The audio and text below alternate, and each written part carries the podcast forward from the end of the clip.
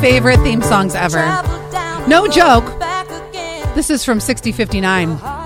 Once I had a dog that howled at the opening theme of Golden Girls every time. Oh, do you remember only a few months ago we had the howling dog to the opening of the Star Trek Discovery theme?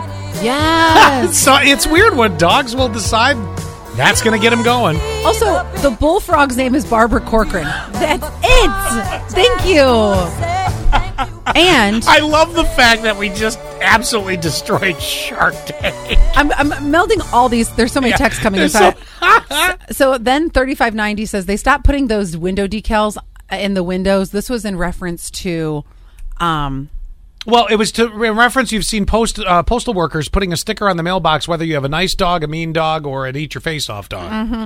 And I said it's kind of like the stickers they would put in my window when I was a kid to Yeah. indicate that there, if there was a fire, that, that I totally had one. yes, and they stopped doing that because pedophiles were knowing which rooms to break Um, into. Yeah, well, tie that right back to the uh, story about the Apple iPhones, where they're going to start scanning you, and they're going to be. And if you if you didn't hear this story, prepare for your privacy to be invaded 110. percent Now there'll be some good out of it, where they will end up catching sexual predators. But Apple's going to start sca- scanning iPhones and your iClouds for pictures.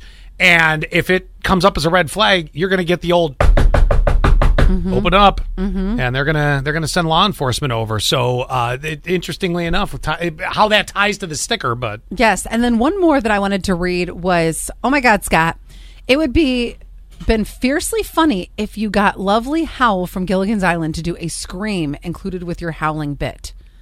That is a lot. golly, man, thanks for thinking. I can't big. remember I, I'm what not is- thinking of putting that much effort into this show.